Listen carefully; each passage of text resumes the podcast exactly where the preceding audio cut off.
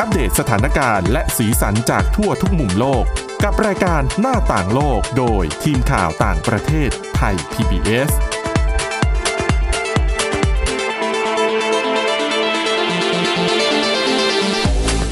สวัสดีค่ะคุณผู้ฟังขอต้อนรับเข้าสู่รายการหน้าต่างโลกค่ะ วันนี้นะคะ พบกับคุณทิพย์ตะวันธีรนัยพงษ์และดิฉันสวรักษ์จากวิวัฒนากุลค่ะ สวัสดีค่ะค่ะ วันนี้ดิฉันมีเรื่องน่าสนใจมาก ๆ เลยนะคะ เป็นเรื่องราวเกี่ยวกับการเคหะของสิงคโปร์ก็ไปเจอข้อมูลน่าสนใจเลยเอามาเล่าให้ฟังกันนะคะ เพราะว่าสิงคโปร์ทราบกันดีว่าเป็นประเทศที่เป็นแบบเกาะเล็กๆเล็กมากนะคะ แต่คนน่าจะสงสัยว่า แล้วทำไมเขาถึงไม่ได้ดูมีปัญหาเรื่องของที่อยู่อาศัย นะคะ ซึ่งถ้าเปรียบเทียบกับสิงคโปร์เออเปรียบเทียบสิงคโปร์กับฮ่องกงฮ่องกงเป็นเป็นพื้นที่ที่มีคนอยู่หนาแน่นที่สุด แห่งหนึ่งของโลกแล้วก็ราคาที่ดินแพงที่สุดในโลก สิงคโปร์เนี่ยราคาที่ดินแพงเป็นอันดับสองแต่อย่างในสิงคโปร์เราเห็นปัญหาเลยนะคะว่าที่มีการออกมาชุมนุมประท้วงกันเนี่ยก็เพราะว่าสาเหตุหนึ่งคนรุ่นใหม่ไม่พอใจ เพราะว่าชีวิตมันดูไม่มีอนาคตน่ะค่ะคือต่อให้ทำงานแทบตายก็ไม่มีโอกาสที่จะซื้อที่อยู่อาศัยเป็นของตัวเองได้ แม้แต่จะเป็นคอนโดห้องเล็ก ๆนะคะ ดิฉันมีเพื่อนที่ทำงานอยู่ที่นั่น ก็เคยไปนอนห้องเขา ห้องเล็กมาก แต่ว่าเช่าเดือนหนึ่งเจ็ดแปดหมื่นอืมใช่ค่าเช่าสูงค่ะ ทีนี้ก็เลยมาเจอเรื่องของการเคหะสิงคโปร์มันน่าสนใจ ซึ่งจริงๆดิฉันอะหลายปีก่อนน่ะเคย ได้ไปที่สิงคโปร์แล้วก็เคยไปสัมภาษณ์ หัวหน้าหน่วยงานที่ดูแล โครงการที่อยู่อาศัย พูดง่ายๆคือการเคหะค่ะนะคะ แต่การเคหะของเขาคุณผู้ฟังอย่าเอามาเปรียบเทียบกับเมืองไทยนะคือคนละเรื่อง สมมติเอาบ้านเราคุณทิพย์ตะวัน ถ้าพูดถึงว่าอยู่บ้านการเคหะ ในความรู้สึกของคุณทิพย์ตะวันมันเป็นยังไง ต้องไม่สวยแน่เลยอะแล้วก็ดูไม่น่าสบายนะคะ อืมอืม แบบบ้านก็จะแบบธรรมดาธรรมดาใช่ไหมแต่ด้วยความที่พอเขาเป็นบ้านการเคหะดิฉันว่าส่วนหนึ่งเนี่ยเขาก็ต้องมีโครงสร้างคือการออกแบบเนี่ยค่ะก็จะเป็นแบบเดียวกันหมดเพื่อออืมเพื่อให้เขาประหยัดต้นทุนในการใช่สร้างรวมทั้งค่ะต้นทุนของเรื่องของแบบด้วยอะนะคะ ใช่แล้วก็สภาพแวดล้อมมันก็จะอ่าไม่ค่อยโอเคสักเท่าไหร่ เพราะว่า วัตถุประสงค์ของการเคหะ สร้างบ้านออกมาก็คือเพื่อให้คนมีรายได้น้อย มีที่อยู่อาศัย ใช่ใช่ดังนั้นถ้าเกิดแบบคนมาอยู่รวมกันมากๆอะ แล้วบางทีถ้าดูแลส่วนกลางหรืออะไรไม่ดีนะคะ มันก็จะแบบทำให้ไม่น่าอยู่อะไม่น่าดูอืมแต่ว่าการเคหะสิงคโปร์นะคุณผู้ฟังดิฉันไปดูมาแล้วคือ ถ้าเทียบเหรอเหมือนแฟลตทหารอย่างดี อืม แฟลตทหารแบบอย่างดีแบบรุ่นใหม่นะ ไม่ไม่แน่ใจคุณผู้ฟังจะเข้าใจไหม คือแฟลตทหารของเมืองไทยปัจจุบันเนี้ยถ้ารุ่นใหม่ๆเขาสร้างเนี่ยค่อนข้างจะดีคือเป็นตึกสูงแล้วก็สะอาด แล้วก็จะมีสิ่งอำนวยความสะดวกเช่น จะต้องมีสวนสาธารณะโอ้พอพูดถึงแฟลตทหารในเมืองไทยที่ฉันจะนึกถึงแบบแฟลตทหารรุ่นที่เก่าอยู่ปะในใช่ที่อยู่ตามแบบในฐานทัพอะไรอย่างเงี้ยที่เป็นแบบบ้านเดี่ยว ชั้นเดียวอะไรอย่างเงี้ยค่ะไม่ไม่รู้จะเปรียบเทียบยังไงดี คุณผู้ฟังเหมือนคอนแต่โดมิเนียมเหรอ มันก็ไม่หรูเหมือนคอนโดมิเนียม คือเอางี้มันดูดีกว่าแฟลตการเคหะบ้านเรา แต่ไม่ได้หรูหราเท่ากับเอ่อคอนโดมิเนียมของเอกชน คือมันอยู่กลางๆ คือแบบเนี่ยเขาไม่ใช่เป็นแบบเดียวนะเขามีแบบมีการดีไซน์มีลูกเล่น เพราะว่า เขาเน้นการออกแบบที่ให้ทุกคนเนี่ยเท่าเทียมกัน คือเขาจะออกแบบตึกและอาคารเนี่ย ไม่ให้มันบังแดดและทิศทางลม อ๋อ ก็คือไม่ คือถึงแม้อยู่คนละตึกเนี่ยก็ได้วิวดีเหมือนกัน อากาศดีเหมือนกัใช่นไม่แบบไม่ใช่แบบเปิดไปโหลมไม่ผ่านเลยเพราะว่ามันอยู่ถูกล้อมอ๋อกรอบอะไรเงี้ย ไม่ใช่ คือคอนโดการเคหะของสิงคโปร์ไม่ใช่แบบนั้น แล้วข้างล่างเขาจะต้องบังคับเลยว่าจะต้องมีร้านอาหาร ในระยะที่คนเดินถึงคือคนที่พักอาศัยอะเดินถึง ดังนั้นไม่ต้องแปลกใจว่าทำไมร้านอาหารที่ได้มิชลินอ่าบางทีมันไปอยู่ใต้การเคหะเหล่านี้อ๋อนะคะ ถึงบอกว่าเออมันเป็นโมเดลที่น่าสนใจมาก ๆ ซึ่งค่ะอ่าแน่นอนเราอาจจะเรียนแบบเขาไม่ได้ทุกอย่างแต่บางอย่างเนี่ย มันสามารถนำมาปรับใช้ได้ ดังนั้นเดี๋ยววันนี้จะไปเล่าให้ฟังนะคะว่า ที่มาที่ไปของทำไมเขาถึงสร้างการเคหะ สร้างที่อยู่อาศัยให้แบบ อย่างดี แต่ต้องบอกก่อนว่าการเคหะของสิงคโปร์เนี่ยเขาสร้างแต่ที่เป็นลักษณะเอ่อเป็นแท่งยาวๆ คือเป็นคล้าย ๆ เป็นหอพัก คล้ายๆ คล้ายๆคอนโด แต่ไม่หรูเท่าคอนโด แต่เขาจะไม่มีบ้านที่ติดพื้นเลยนะคะ เพราะว่าที่เขาน้อยเขาต้องใช่เน้นแบบสูงขึ้นไปอะนะใช่ต้องเน้นที่อยู่อาศัยในแนวดิ่งในเหมือนแนวหสูองขึ้นพัไปกนักศึกษาไหมคะในลักษณะแบบก็ว่าได้นะ แต่ต้องเป็นใช่ไหมเป็นหอพักรุ่นใหม่นะอ๋อ โอเค สะดวกสบายหน่อยแล้วก็มีห้องน้ำในตัวอะค่ะอะไรอย่างนั้นน่ะนะคะ อะทีนี้เราไปดูกันว่าทำไมสิงคโปร์เขาถึงให้ความสำคัญกับเรื่องที่อยู่อาศัย แต่ก่อนอื่นเนี่ยต้องไปเท้าความก่อนนะคะ คือในช่วงแรก ๆ ที่สิงคโปร์เนี่ย ถูกแยกออกมาจากมาเลเซีย ก็แน่นอนสภาพประเทศมันก็ไม่ได้ดีหรอกตอนนั้นเนี่ยตอนที่โดนโดนมาเลเซียดีดออกมาเนี่ยสิงคโปร์ก็ยังตั้งหลักอะไรไม่ค่อยได้ แล้วก็ยังประเทศที่ยากจนอยู่นะคะ ในช่วงแรกๆนะคะในช่วงปี 2502 สิงคโปร์จะเป็นเมืองท่านะดังนั้นเมืองท่าเนี่ยก็จะต้องมีแรงงานหลายชาติเดินทางเข้ามา ทั้งคนจีนอินเดียมาเลเซีย ในยุคนั้นเนี่ยก็ไปอาศัยที่ตึกแถวที่อยู่ริมแม่น้ำเพราะว่ามันเป็นแหล่งทำกิน ทีนี้ปัญหาคือ พอคนไปอัดกันอยู่ที่นั่นมากๆ แล้วที่ดินมันน้อยไงมันก็เลยมีสภาพคล้ายๆ กับชุมชนแออัด นะคะนี่คือสิ่งที่เกิดขึ้นในสิงคโปร์เมื่อปี 2502 แต่ปรากฏว่าในปี 2504 ค่ะ เกิดโศกนาฏกรรมในวันฮารีรายอ ซึ่งเป็นเทศกาลเฉลิมฉลองของชาวมุสลิม ปรากฏว่าเกิดไฟไหม้ในย่านบูกิต แล้วแถวนั้นเนี่ยก็พูดง่ายๆคือเป็นชุมชนแออัดนั่นแหละ ว่าส่วนมากก็เป็นแรงงานอยู่ ปรากฏว่าตอนไฟไหม้ตอนนั้นนะคะ เผาพลานพื้นที่ไปเท่ากับสนามฟุตบอล 8 สนาม แต่ว่ามีผู้เสียชีวิต 4 คน ประชาชน 16,000 คนไร้ที่อยู่อาศัยค่ะ ซึ่งในตอนนั้นเนี่ยการเคหะสิงคโปร์อะเขา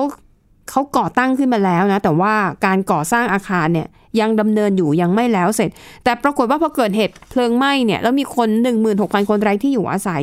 รัฐบาลก็เลยเร่งสร้างแฟลตเบื้องต้นเนี่ยให้ 16,000 คนที่โดนไฟไหม้บ้านมีที่อยู่ก่อน ปรากฏว่าเขาใช้เวลาแค่ปีเดียวสร้างเสร็จสำหรับ 16,000 คน นะคะ และจากนั้นอีก 3 ปีต่อมาเขาก็สร้างจนสามารถรองรับประชาชนได้ถึง 4 0 0 0 0 0 คนให้ย้ายเข้าไปอยู่ในการเคหะของก็สิถืงอคว่าโปร์สร้าได้งเร็วเหมือนกันนะคะอือฮึเพราะนี่หลายใช่สิบปีที่แล้วนะ ค่ะนะคะ แล้วถามว่าจุดเด่นของเออข้อดีของเอ่อแฟลตการเคหะของสิงคโปร์คือเขาใช้เงินสนับสนุนของรัฐบาล รัฐบาล แล้วก็การเคหะซึ่งเป็นอีกหน่วยงานหนึ่งเลยนะเขาก็จะเป็น เป็นคนที่ทำหน้าที่จ้างผู้รับเหมาขึ้นมา แล้วก็ดูแลสิทธิการให้เช่า การเคหะของสิงคโปร์ไม่ได้ซื้อขายขาดนะคะ รัฐบาลถือว่าให้คุณเช่า แต่ให้คุณเช่า 99 ปี อืมนะคะ ดังนั้นเนื่องจากว่าเป็นโครงการที่รัฐบาลให้เงินอุดหนุน ราคาตั้งต้นของแฟลตเหล่านี้เนี่ยมันก็เลยถูกมากๆ แต่ว่าพอคำนวณแล้วต่อให้ถูกเนี่ยพอเทียบเป็นเงินบาทก็ยังถือว่าแพงอยู่นะ แต่ว่านะคะถ้าแต่ค่าครองชีพเขาอะนะคะ ใช่ค่าก็ครอถืงอชีพว่าสูงอืมถูกแหละโดยเปรียบเทียบนะคะอะดังนั้นค่ะหนึ่งราคาห้องที่เป็นแฟลตเนี่ยถูกอยู่แล้วนะเพราะรัฐบาลอุดหนุนสองถ้าคุณมีรายได้น้อยรัฐบาลให้เงินอุดหนุนอีกอืมในการเช่าซื้อนะคะ แล้วก็มีแบ่งเป็นขั้นๆนะ เงินเดือนน้อยเท่านี้ รัฐบาลอุดหนุนเท่านี้ เงินเดือนคุณเยอะขึ้นมาหน่อย รัฐบาลก็อุดหนุนน้อยลงหน่อยนะคะเอ่อ ยกตัวอย่าง สมมุติคุณมีรายได้นะคะปีหนึ่งเนี่ยประมาณ 2 2 5 0 0 0 บาท ก็นิดเดียวอะ่ะก็ตกเดือน 1 0,000 นิดๆรัฐบาลจะให้เงินอุดหนุนเพื่อช่วยซื้อบ้านถึง1ล้าน8แสน2หมื่นบาทอืมเงินดูเหมือนเยอะ แต่อย่าลืมว่าอ๋อเออต้องกลับไปเป็นต้องสิงคโปร์นะคะ เงินสิงคโปร์อ่าพูดง่ายๆอ่าแฟลตแบบสามห้องนอนห้าล้านบาท ในสิงคโปร์ห้าล้านบาท แต่รัฐบาลอุดหนุนให้เงินให้คุณหนึ่งล้านแปดแสนสองหมื่นบาท มันก็ยังมีส่วนต่างที่คุณจะต้องจ่ายอยู่ดีผ่อนอ่าผ่อนจ่ายอยู่ดีนะคะ และถ้าสมมติคุณมีรายได้สูงขึ้นมาอีก ปีละสามแสนหนึ่งหมื่นเก้าพันบาท เยอะขึ้นมาหน่อยหนึ่ง รัฐบาลก็ให้เงินอุดหนุนประมาณหนึ่งล้านหนึ่งแสนสี่หมื่นบาท อือฮึนะคะ อันนี้เป็นเงื่อนไข และจะบอกว่าที่เล่ามาทั้งหมดเนี่ย คุณจะต้องเป็นพลเมืองสิงคโปร์เท่านั้นอืม เป็นพวก permanent resident ก็ไม่มีสิทธิ์ซื้อนะ โอ้อย่างนั้นเนี่ยแรงงานต่างชาติก็ยังแออัดอย่างที่เราเห็นในข่าวนะ ก็ช่วงที่โควิดระบาดนะคะใช่ก็แต่ในแต่ในนั้นเหมือนกัน แต่อันนั้นเป็นหอพักที่บริษัทใช่ของแรงงานต่างชาติไงใช่บริษัทเขาจัดให้แรงงานต่างชาติอยู่โดยเฉพาะก็จะแยกออกจากโซนที่พักอาศัยของใช่การเคหะใช่เพราะอันนี้ก็จำกัดแค่ชาวสิงคโปร์เท่านั้น ใช่นะคะ แล้วก็ เขาก็จะมีโครงการความช่วยเหลือแบบอื่นๆอีกนะคะ ถามว่า เออที่สนใจใครๆก็ซื้อได้หรือเปล่า ใครๆก็ซื้อได้แต่ต้องเข้าคิว เพราะว่าต่อให้สร้าง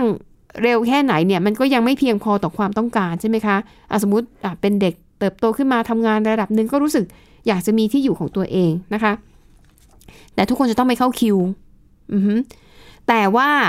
เขาก็จะมีข้อยกเว้นให้สำหรับกลุ่มผู้ที่มีความจำเป็นนะคะ ถ้ารอคิวปกติเนี่ยประมาณ 2-3 ปี ก็ไม่นานนะก็เหมือนกับเราเก็บเงินสร้างบ้านเองช่วงอะนั้นใช่ไหมอ๋ออืมนะคะ แต่ถ้ามีกลุ่มที่ถือว่าเป็นผู้ที่มีความจำเป็น อาจจะได้สิทธิ์ลัดคิวนะคะ ใครบ้างที่ถือว่ามีความจำเป็นหนึ่งคู่แต่งงาน ซื้อบ้านครั้งแรกอืมอันนี้จะได้สิทธิ์ได้สิทธิ์ก่อน ใช่สอง คู่แต่งงานและมีลูกวันนี้ก็จำเป็นนะคะที่ซื้อบ้านครั้งแรก คือก่อนหน้านี้อาจจะยังอยู่กับพ่อแม่ของตัวเองพออะไรมีอย่างลูกเงี้ยก็อยากจะแยกใช่ครอบครัวออกมาอันนี้ถือเป็นนะคะกลุ่มที่มีความจำเป็น กลุ่มต่อมาค่ะ ครอบครัวที่มีลูกสามคนขึ้นไป อาจจะเป็นไปได้ว่าที่อยู่ตอนแรกมันยังเล็ก พอมีดิฉันลูว่ากเยอะขึ้นแดสิเออถ้าอยู่กันเยอะๆอะนะคะใช่นะคะ ข้อต่อมาค่ะ พ่อแม่วัยชราที่ต้องการอาศัยอยู่ใกล้กับลูกๆ ที่แต่งงานย้ายครัวเรือนไปแล้ว อันนี้เขาเข้าใจคิดเนาะอืมว่าทำให้ครอบครัวเนี่ยอยู่ด้วยกันอย่างมีความสุข ยังพร้อมหน้าอยู่อะนะคะ ใช่ใกล้ๆนะคะกันกลุ่มต่อมาค่ะ ผู้ที่หย่าหรือเป็นม่ายและมีลูก แต่ลูกต้องอายุไม่เกิน 18 ปี อาศัยอยู่ด้วยกัน อันนี้ก็จะเป็นคุณพ่อคุณแม่เลี้ยงเดี่ยวนะคะ กลุ่มสุดท้ายค่ะ กลุ่มที่เป็นครอบครัว แต่ปัจจุบันอาศัยอยู่ในบ้านเช่าเอ่อ ก็คืออยากจะย้ายไปอยู่ในบ้านที่เป็นของตัวเองอันนะส่วนใหญ่ก็ให้ความสำคัญกับเรื่องของครอบครัวเนาะใช่คือคนซึ่งโสดเนี่ยก็รอไปก่อนเธอรอสไปองก่ถึองนสามปีไม่เป็นไรหรอกใช่นะคะ หรือถ้าอยากจะรัดคิวก็ต้องไปหาคนมาแต่งงานด้วยดิฉันว่ายอมรอสองถึงสามปีง่ายกว่านะนะคะอันเนี้ยคือสะท้อนให้เห็นถึงวิสัยทัศน์ของรัฐบาลสิงคโปร์จริง ๆนะคะ อันเนี้ยดีๆ รู้สึกชื่นชม แต่ว่าเรื่องราวที่น่าสนใจยังมีอีกมากมาย เดี๋ยวพักกันสักครู่เบรกหน้ามาต่อกันค่ะ หน้าต่างโลกโดยทีมข่าวต่างประเทศไทย PBS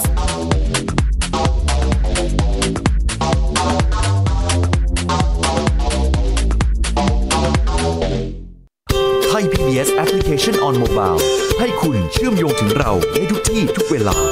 ได้สัมผัสติดตามเราทั้งข่าว รายการรับชมรายการโทรทัศน์ และฟังรายการวิทยุที่คุณชื่นชอบ สดแบบออนไลน์สตรีมมิ่งชมรายการย้อนหลัง ข้อมูลกิจกรรมไทย PBS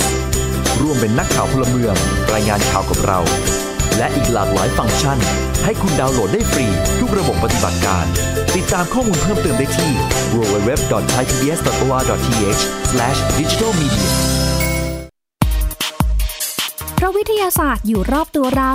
มีเรื่องราวให้ค้นหาอีกมากมาย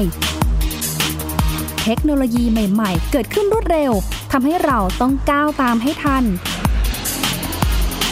อัปเดตเรื่องราวทางวิทยาศาสตร์ เทคโนโลยี และนวัตกรรมที่จะทำให้คุณทันโลก กับรายการ s c i e n t e c h ทุกวันจันทร์ถึงวันศุกร์ทางไทย PBS Digital Radio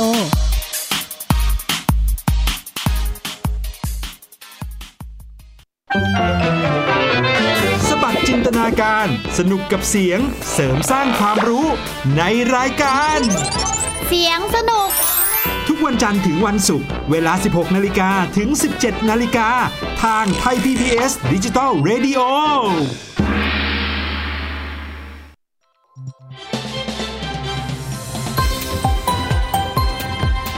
คุณกำลังรับฟังไทย PBS ดิจิทัล Radio วิทยุข่าวสารสาระ เพื่อสาธารณะและสังคม หน้าต่างโลกโดยทีมข่าวต่างประเทศไทย PBS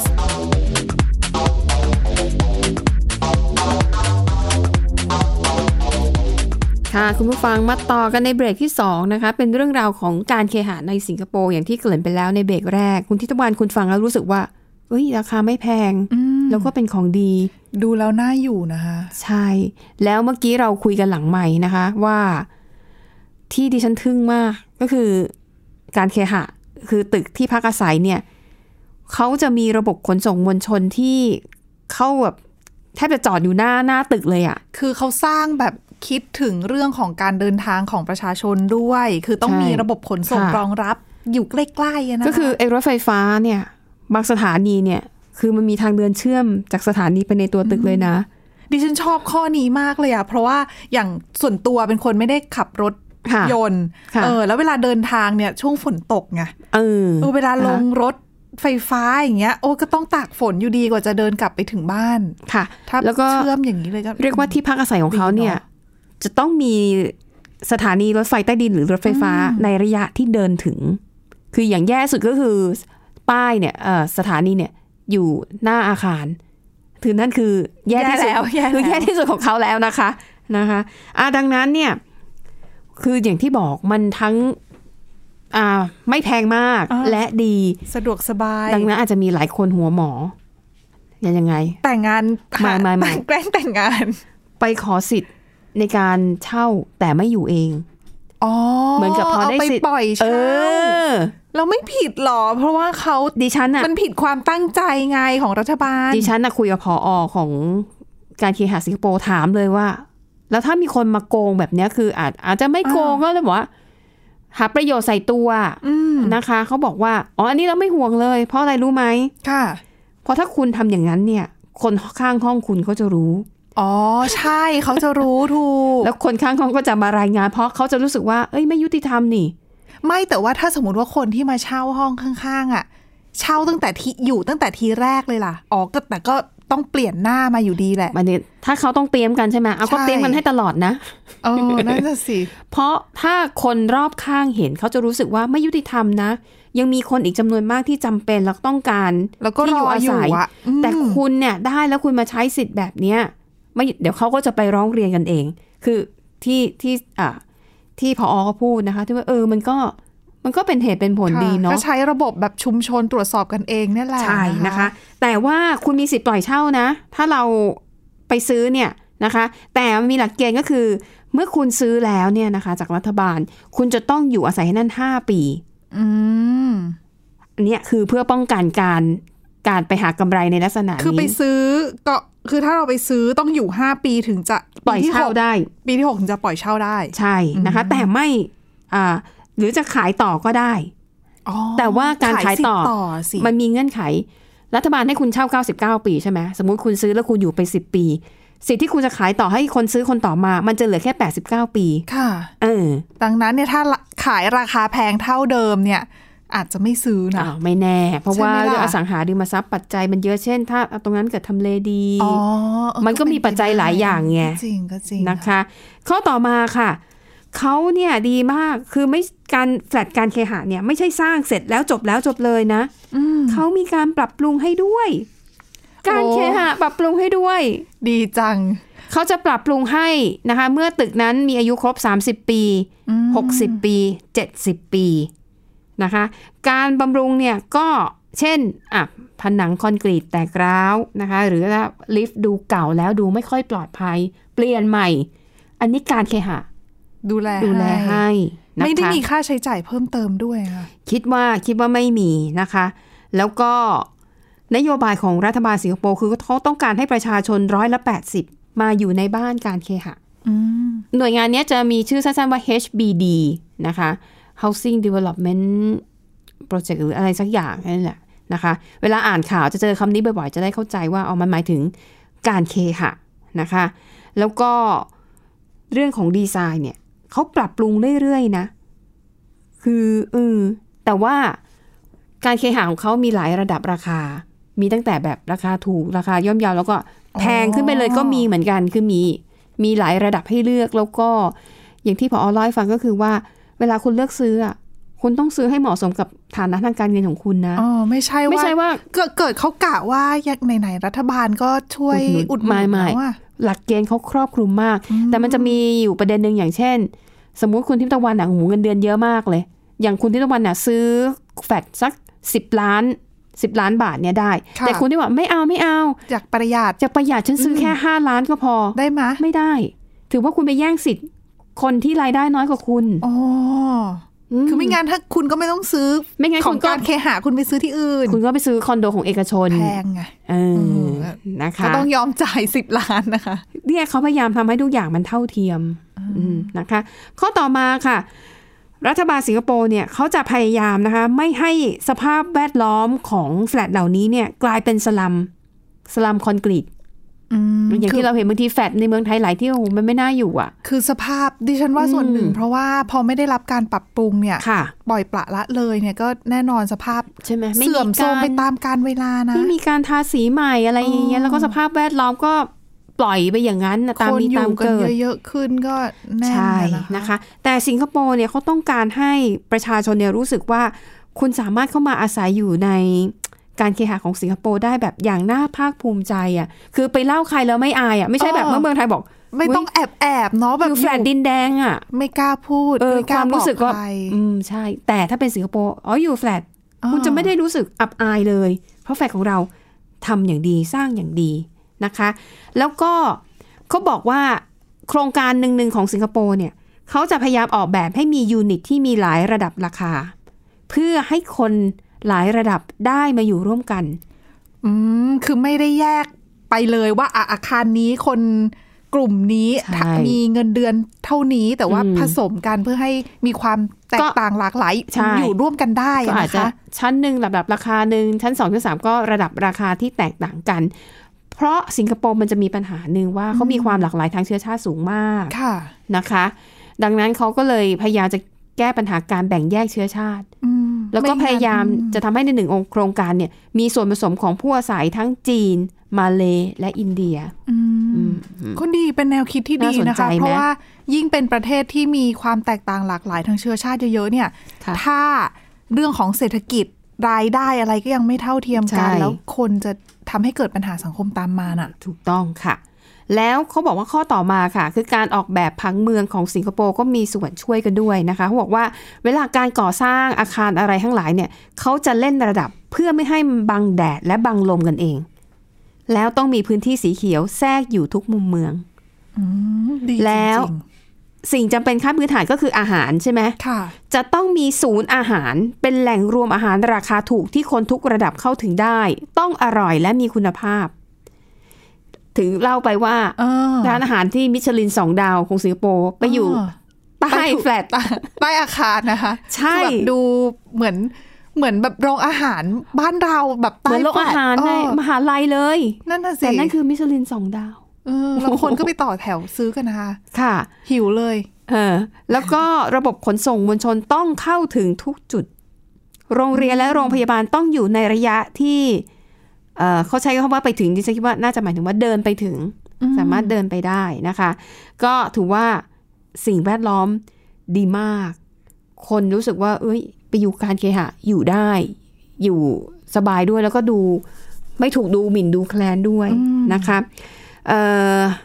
จะเล่าว่าอะไร อย่างพื้นที่สีเขียวเนี่ยอยู่คุณทิคุณทิตวันน่าจะเคยไปสิงคโปร์เคยยัง ยังไม่เคยไปเหรอคือต้นไม้ใหญ่ที่เราเคยเห็นในป่าดิบชื้นอะอ่า มันมาอยู่กลางเมือง ก็เคยเห็นในสวนริมทะเลหรือเปล่า เอ่อเบการ์เดนหรือเปล่า ใช่ใช่ค่ะ ใช่ สิงคโปร์มีสวนพฤกษศาสตร์ที่เป็นมรดกโลกอ๋อ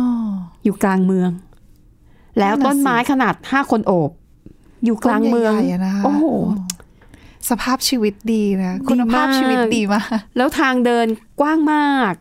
คือแบบคุณภาพชีวิต ดีจริงอยากจะให้คุณผู้ฟังมาเห็นหน้าคุณสอนแล้วอินนะคือรู้เลยว่าอยากได้เมืองแบบนี้ๆใช่คือเป็นเมืองหลวงที่มีความเจริญ มีความปลอดภัยแล้วก็เข้าถึงสิ่งแวดล้อมอืมนะนะคือคะไม่ใช่ว่ามองว่าเขาแบบพื้นที่เล็กแล้วจะไม่มีอะไรนะไม่ใช่นะเออคือเที่ยวกับสิ่งฮ่องกงไม่ได้เลยฮ่องกงนี่มีแต่โอ้แออัดคอนกรีอันนั้นตนะคะน่ะอืมข้อต่อมาค่ะเขาบอกว่า การก่อสร้างงานให้การเคหะเนี่ยไม่ใช่แค่เน้นราคาถูกแต่ต้องมีคุณภาพด้วยนะคะ ทางการเคหะเขาใช้วิธีนี้ เขาจะใช้ออกแบบระบบดาวเกียรติยศ เขาจะมอบดาวเกียรติยศให้กับผู้รับเหมาที่ทำผลงานออกมาได้ดีค่ะ โดยมีระดับ 5 ดาว 1 2 3 4 5 5 ดาวนะคะ ถ้าผู้รับเหมารายใดมีทุนจดทะเบียนชำระเต็มอย่างน้อย5แสนดอลลาร์สิงคโปร์และได้รับ 5 ดาวเกียรติยศ จะได้รับการันตีงานจากการเคหะตลอดทั้งปี คือยังคือหมายถึงว่าอันนี้เขาไปสร้างกะสร้างแฟลตให้การเคหะ ก็คือเป็นผู้รับเหมา การเคหะอ๋อไม่ได้สร้างเอง การเคหะ ไปจ้างบริษัทผู้รับเหมา ซึ่งถ้าทำผลงานได้ดี ได้ห้าก็จะดาวอืมใช่ แล้วก็ต้องมีเรียกว่าเป็นวงเงินการันตีในการทำงานถึงระดับที่เขากำหนดไว้คือ5 0 0แสนดอลลาร์สิงคโปร์ ถ้ามีสองอย่างนี้ครบ คุณการันตีได้เลย ตลอดหนึ่งปี คุณจะได้งานจากการเคหะ คือป้อนงานตลอด ดังนั้นใช่เนี่ยไม่ต้องกลัว คือถ้าคุค่ะณดีจริงคุณมีคุณภาพ การเคหะได้งานแน่ป้อนนอนแน่นอนนะคะ แล้วเขาใช้นโยบายอย่างเงี้ยดังนั้นผู้รับเหมาก็ต้องทำสุดฝีมือถูกไหมใช่ เพื่อให้งานออกมาดีที่สุดเออแล้วตัวเองก็จะก็คุมงบประมาณในตัวเองที่ใช่อ่าน่าพอจะได้กำไร เพราะว่าเนี่ยยังไงรู้อยู่ว่าได้ค่ะปริมาณแน่นอนอะนะคะ อืมชัวร์ๆอันเนี้ยก็อีกข้อหนึ่งที่แบบดีมากอะบ้านเราเนี่ย แม้กระทั่งเป็นคอนโดมิเนียมแบบเอกชนนะอืมบางทีผู้รับเหมาก็ทำได้ไม่ค่อยดีนะคะ ใช่คือค่ะหลายๆคนเนี่ยถ้าซื้อคอนโดเนี่ย เวลาไปตรวจสภาพคอนโดตอนรับมอบเนี่ยอาจจะแบบต้องละเอียดนิดนึง เพราะบ้านเราบางทีกระบ้งกระเบื้องปูใช่อะไรไม่ดีค่ะฝักบัวน้ำไม่ใส่ อะไรให้น็อตอะไรอย่างงี้ก็มีนะโอ้ดังนั้นบางทีดูแค่ชื่อบริษัทเดียวไม่พอต้องไม่ได้ต้องไปดูไอ้ผู้รับเหมาทำออกมาดีด้วยหรือเปล่าเพราะบางทีใช่บริษัทเดียวกัน บ้านคนละโครงการ ผู้รับเหมาคนละเจ้าดูแลไม่เหมือนกันงานเข้ามาไม่เหมือนกันนะคะแต่ถ้าเป็นแบบสิงคโปร์เนี่ยดีเหมือนกันนะเนาะนะคะอืมเอาละค่ะ ข้อสุดท้ายนะคะ ก็บอกว่าแม้ที่เล่ามาทั้งหมดเนี่ยโมเดลการแข่งของสิงคโปร์ดีมาก แต่ต้องยอมรับว่าเราคงไม่สามารถทำเหมือนเขาได้ทุกอย่าง เพราะหนึ่งคือเรื่องที่ดินอ่า กฎหมายของสิงคโปร์ในปี 2510 เขามีการออกพระราชบัญญัติอ่าพระราชบัญญัติการเข้าซื้อที่ดิน โดยกำหนดให้รัฐสามารถซื้อที่ดินได้ในราคาต่ำเพื่อนำมาใช้ในประโยชน์สาธารณะ สิงคโปร์ทั้งประเทศตอนนี้นะคะ ที่ดิน 90%เป็นของรัฐบาลสิงคโปร์อืมอือฮึดังนั้น ด้วยข้อได้เปรียบนี้ของรัฐบาลสิงคโปร์เนี่ยคือซื้อที่ดินมาในราคาถูกไงอืมก็เลยเอามาใช้เอาใช่คือเอามาสร้างเป็นแฟลตได้นั่นแหละ เพราะว่าต้นทุนที่ดินมันไม่ได้สูงขนาดนั้น ใช่ แต่ว่าดิฉันว่าจริงๆเมืองไทยก็น่าจะทำได้นะ ก็ต้องลองปรับดู เพราะว่าอย่างอาหมู่บ้านเอื้ออาทรอืมโอ้โหอยู่ไกลไกลคืออะใช่ คือจะเดินทางยังไง ถ้าคุณไม่มีรถระบบยนต์ขนหรือส่งรถจักรยานยนต์ส่วนตัวเราก็ไม่ค่อยดีนะนู่นบางทีไปอยู่นู่นริมนา แต่ก็พูดยากนะคะเพราะว่าอย่างคือถ้าเราดูที่ในตัวเมืองใจกลางกรุงเทพเองเนี่ยค่ะก็โดนซื้อไปแทบจะหมดแล้วอะ บริษัทอืมเอกชนอะนะคะอะอันนี้ก็เป็นเรื่องราวที่น่าสนใจของการเคหะสิงคโปร์นะคะค่ะถ้าคุณผู้ฟังสนใจก็จริงๆถ้าเซิร์ชเข้าไปดูข้อมูลคือเขามีหน่วยงานที่ให้ข้อมูลเรื่องนี้เยอะมากก็คือ H ฮ่องกง B B boy แล้วก็ D doc นะ HBD แล้วก็ slash สิงคโปร์จะได้เข้าไปดูตัวอย่างแบบการเคหะสวยๆของเขานะดูคะภาพก็ยังดีดูนะภาคะพก็ยังดีค่ะอะ และทั้งหมดนี้ก็คือเรื่องราวที่ทีมรายการหน้าต่างโลกนำมาเสนอ ขอบคุณสำหรับการติดตาม หมดเวลาแล้วพบกันใหม่ในตอนหน้า สวัสดีค่ะ สวัสดีค่ะ Thai PBS podcast. View the world via the voice.